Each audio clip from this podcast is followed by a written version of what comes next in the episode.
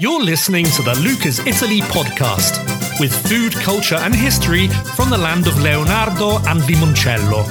This week, I'll be talking about how Mediterranean Italy bizarrely fell in love with preserved fish from thousands of miles away.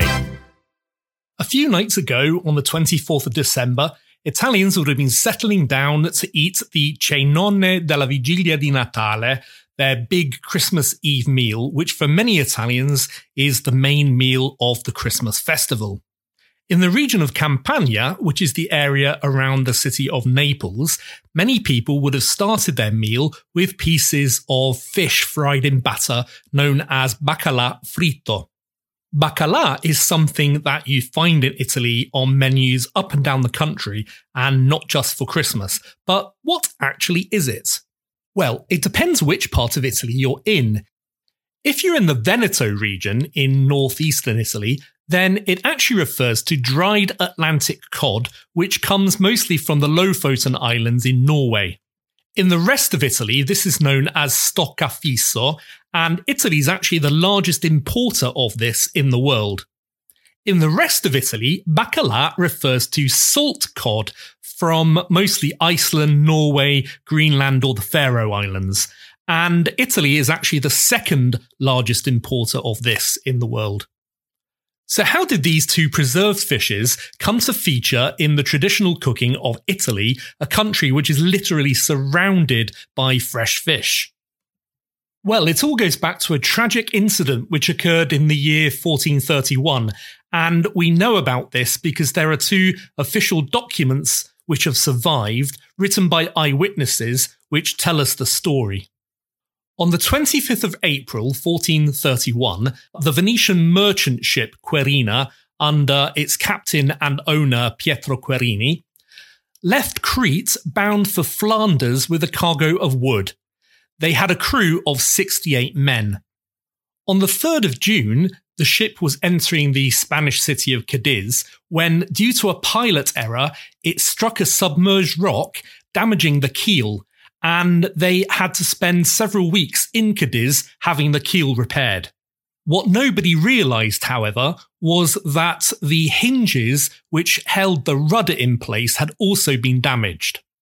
On the 14th of July, they left Cadiz, and by November, they had arrived at the entrance to the English Channel. On the 9th of November, just as they were about to enter the channel, a huge storm blew up and it blew the ship off course around the Scilly Islands and the west coast of Ireland. And at this point, the rudder broke. The storm lasted for weeks, blowing them further and further out into the Atlantic. They tried fixing the rudder to no avail. They had problems with the mast. They managed to lose their anchor, um, their sails were damaged, and in the process, also sadly, two men died. The eyewitness accounts describe this in great detail. 29th of November. The storm was intolerable. Its cursed course once again deteriorated, and it ripped from the mast our second sail, which we had rigged together with the fragments of the first one. We improvised a third sail from the remains of this one, which wasn't as much a sail as a kind of poor copy of one exposed to the wind.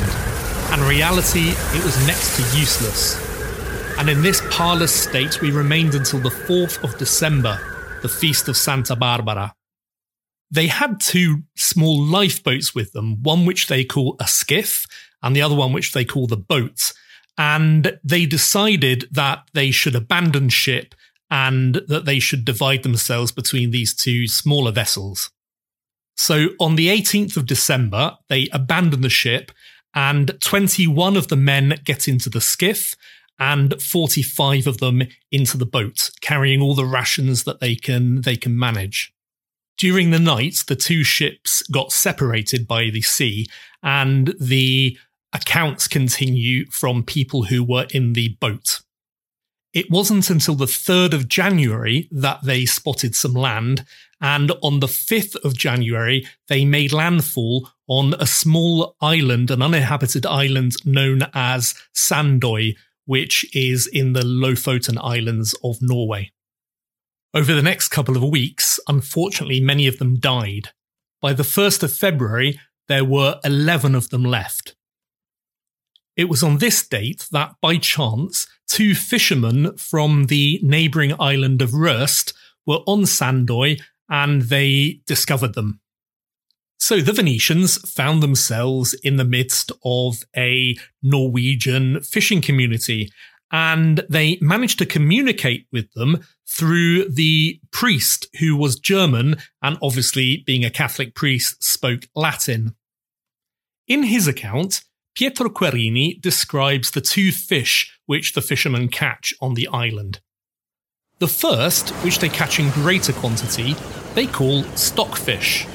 The second fish is the flounder, but huge, weighing up to 200 pounds apiece.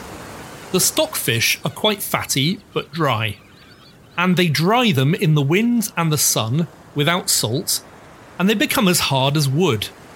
When they want to eat them, they beat them with the back of a cleaver, shredding them like we would nervi, and they add butter and spices to flavour them.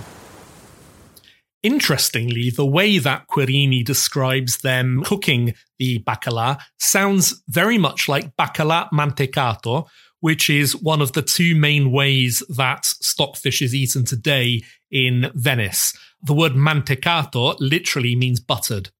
So the Venetians had to stay on the island, living with the inhabitants, until May, when the weather was good enough for the inhabitants to take their dried stockfish to sell in mainland Scandinavia. The accounts both say that the Venetians were treated really well by the islanders and that they lived in their houses with them as part of their families. And when the time came for them to leave, everybody was quite sad. Querini says that a couple of days before they left, the wife of a chief of a neighbouring island sent him a gift. The lady sent one of her chaplains on a 13 oared boat to me as the leader of the group, bringing 70 stockfish, which had been dried in the wind and also three round loaves of rye bread and a cake. The chaplain explained that he'd come expressly because the news had reached the lady that we'd been treated poorly by the islanders where we'd ended up. We excused the islanders, who of course were innocent. However, we thanked the lady and praised her behaviour. I found an amber rosary that I'd bought at Santiago de Compostela whilst on pilgrimage, and I sent it to the lady so that she could pray for our safe passage. On the 14th of May, 1432, they left Røst with the fishermen taking the stockfish over to the mainland. And um, unfortunately, a few hundred miles out into the sea, they found wood which they recognized as belonging to the wreck of the skiff. And so they realized that their 21 companions from whom they'd been separated had sadly drowned. After a long journey, they finally made it back to Venice and on the 12th of October, 1432, Querini and his men finally arrived back in the lagoon city. He still had his 70 stockfish, which the lady had sent to him, and so he decided to sell them, and they became very, very popular, and a trade route quickly sprang up between Venice and Lofoten.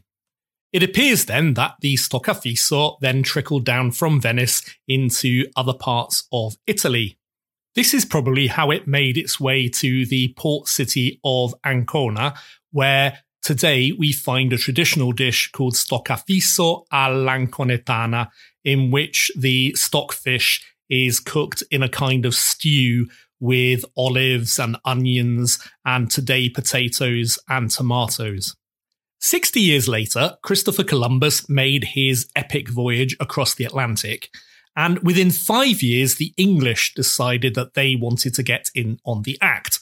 So in 1497, um, the King of England, Henry VII, sent um, a Venetian sailor, Juan Caboto or John Cabot, with a ship over the Atlantic to see what he could find. What he did find is the island of Newfoundland, where he discovered that the native people were drying cod, Atlantic cod, this time with salt because the, the atmosphere in Newfoundland, the air isn't quite as dry as it is in the Lofoten Islands. And this salt cod found its way back across the Atlantic, where it became very popular in Spain and Portugal. In 1536, the Holy Roman Emperor Charles V, who was also King of Spain, made a visit to the house of Cardinal Campeggi in Bologna. And we know that his cook, his chef, Bartolomeo Scappi, who later would be the chef to six popes in Rome, served a dish which he calls merlucce alla spagnola, alessate e coperte in mostarda. This translates as Spanish style cod, boiled and covered in a sweet mustard sauce. And if you read the recipe, it's clear that what we're talking about here is the salt cod baccalà. So we know that by 1536, it had found its way to Bologna, which was part of the Papal States with its capital in Rome. Between the 15th and 18th centuries, many parts of Italy, north and south, were either under the influence of or directly ruled by the Spanish. And so we can imagine that the salt cod baccalà made its way into Italian cuisine at this point. And in fact, the name baccalà seems to come into Italian from Spanish, although it seems to ultimately derive from the Low German word bacalhau, which means stick fish. This is the same meaning as the Norwegian stockfish, and both of them refer to the fact that once dried, the fish goes as hard as wood, as was noted by Pietro Querini in his account of the shipwreck. At some point, the Venetians started calling their version also baccalà, again, probably through Spanish influence. We know that this happened before the 18th century because it's mentioned in a play by Carlo Goldoni, the great Venetian playwright. In the final scene of his 1762 play, Baruffe Chiozzotte, one of the characters who's being pressurized to marry a young lady says, I wouldn't marry her if you beat me. The young lady says in an aside, Monosele cose loco fa il which translates as, ah, we don't have the things to beat him like we do the baccalà.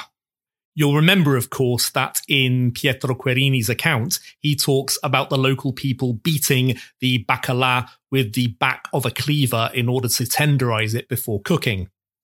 It's interesting that if you go to Venice today, there's a bridge called uh, Ponte delle Guglie over the Cannaregio Canal.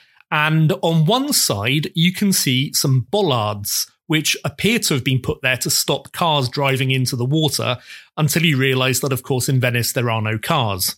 But there used to be a small fish market on that site, and these bollards are actually posts on which people would beat the baccalà to tenderize it before selling it. So, as I said at the beginning of the podcast, today you find baccalà all over Italy in almost every region has a traditional dish using it. As I noted, Italy is the second largest importer of the salt cod version and the largest importer of the dried version from Lofoten. In fact, the people of the island of Røst in Lofoten still remember and recently put a monument up to Pietro Querini because the trade with Italy is so important. Today, there are almost as many ways of cooking baccalà as there are towns in which you can eat it. In Rome, for example, you find it fried in a crispy batter and it's eaten as a traditional antipasto when you go out for pizza. In Venice, there are two main dishes. The first one is called baccalà mantecato, in which the stockfish has been boiled in milk and then whipped up um, in a pestle and mortar to form a really fluffy mixture, which is then served on bread or polenta. And there's also a version called baccalà alla vicentina, which is from the city of Vicenza, in which it's a kind of stew. In Tuscany, there's a dish called baccalà alla livornese, which is from the city of Livorno.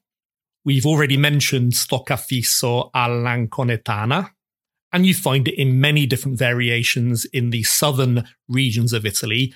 These were all part once of the Kingdom of the Two Sicilies, which was directly ruled for many years from Spain. So, next time you're in Italy and baccalà is on the menu, um, please remember poor Pietro Querini and the 57 poor souls lost on the Querina, who brought baccalà first to Italy and made imported preserved fish very, very popular and part of the traditional cuisine in a country where literally there are plenty more fish in the sea. If you've enjoyed this podcast, please don't forget to subscribe. And if you would like to rate and write a review in the Apple Podcast Store, that would be amazing. I'll be back next week with some more Italian food, culture, and history. And I'd like to take this opportunity to wish all of you a very happy new year. Buon anno a tutti. And let's hope 2021 is a much better year than 2020. Ciao!